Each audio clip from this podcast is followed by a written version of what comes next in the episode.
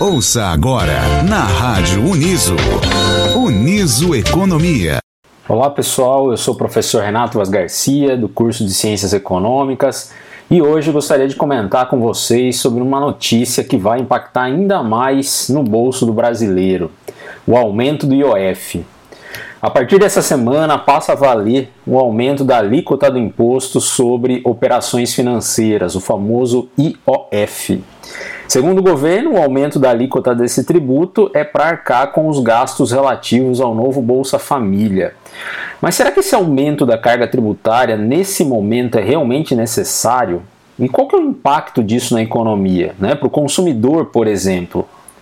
Antes de mais nada, é importante dizer que o IOF é um imposto cobrado sobre operações financeiras, ou seja, empréstimos junto às instituições financeiras, cheque especial, rotativo do cartão de crédito, financiamentos, operações de seguros, compra de moeda estrangeira, entre outras operações.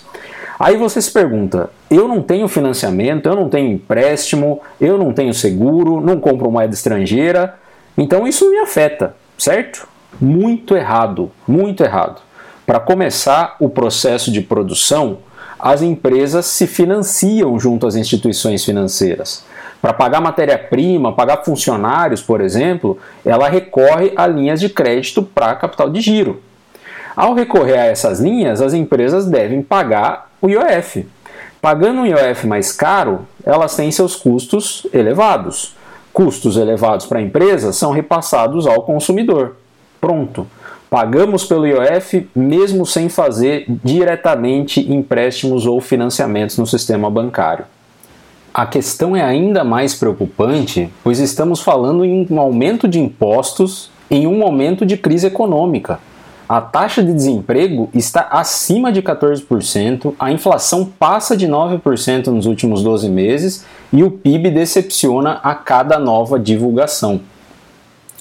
Obviamente que programas como Bolsa Família ou seus substitutos são fundamentais para garantir um mínimo de recurso para as famílias extremamente carentes. Mas arcar esse programa com um imposto que vai incidir inclusive sobre a mesma população que compra produtos e serviços não parece ser muito inteligente.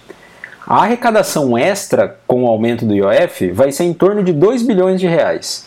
Isso é muito pouco dentro do orçamento público.